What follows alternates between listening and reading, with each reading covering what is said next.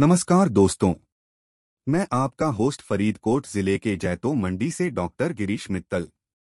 मैं आप सबका स्वागत करता हूँ हमारे पॉडकास्ट व्यापार दुनिया की कहानियाँ में। आज बात करेंगे भारत में एंजेल इन्वेस्टरों की कहानियाँ के बारे में। भारत में एंजेल इन्वेस्टिंग की शुरुआत तकरीबन 10 साल पहले हुई थी। उस समय भारत में इस तरह की निवेश की विधियाँ नई थीं और कुछ निवेशकों के अलावा बहुत कम लोगों के पास उसके बारे में जानकारी थी। लेकिन हाल ही में एंजेल इन्वेस्टिंग भारत में बहुत लोकप्रिय हो रही है और कई लोगों ने इससे अच्छा प्रॉफिट भी कमाया है।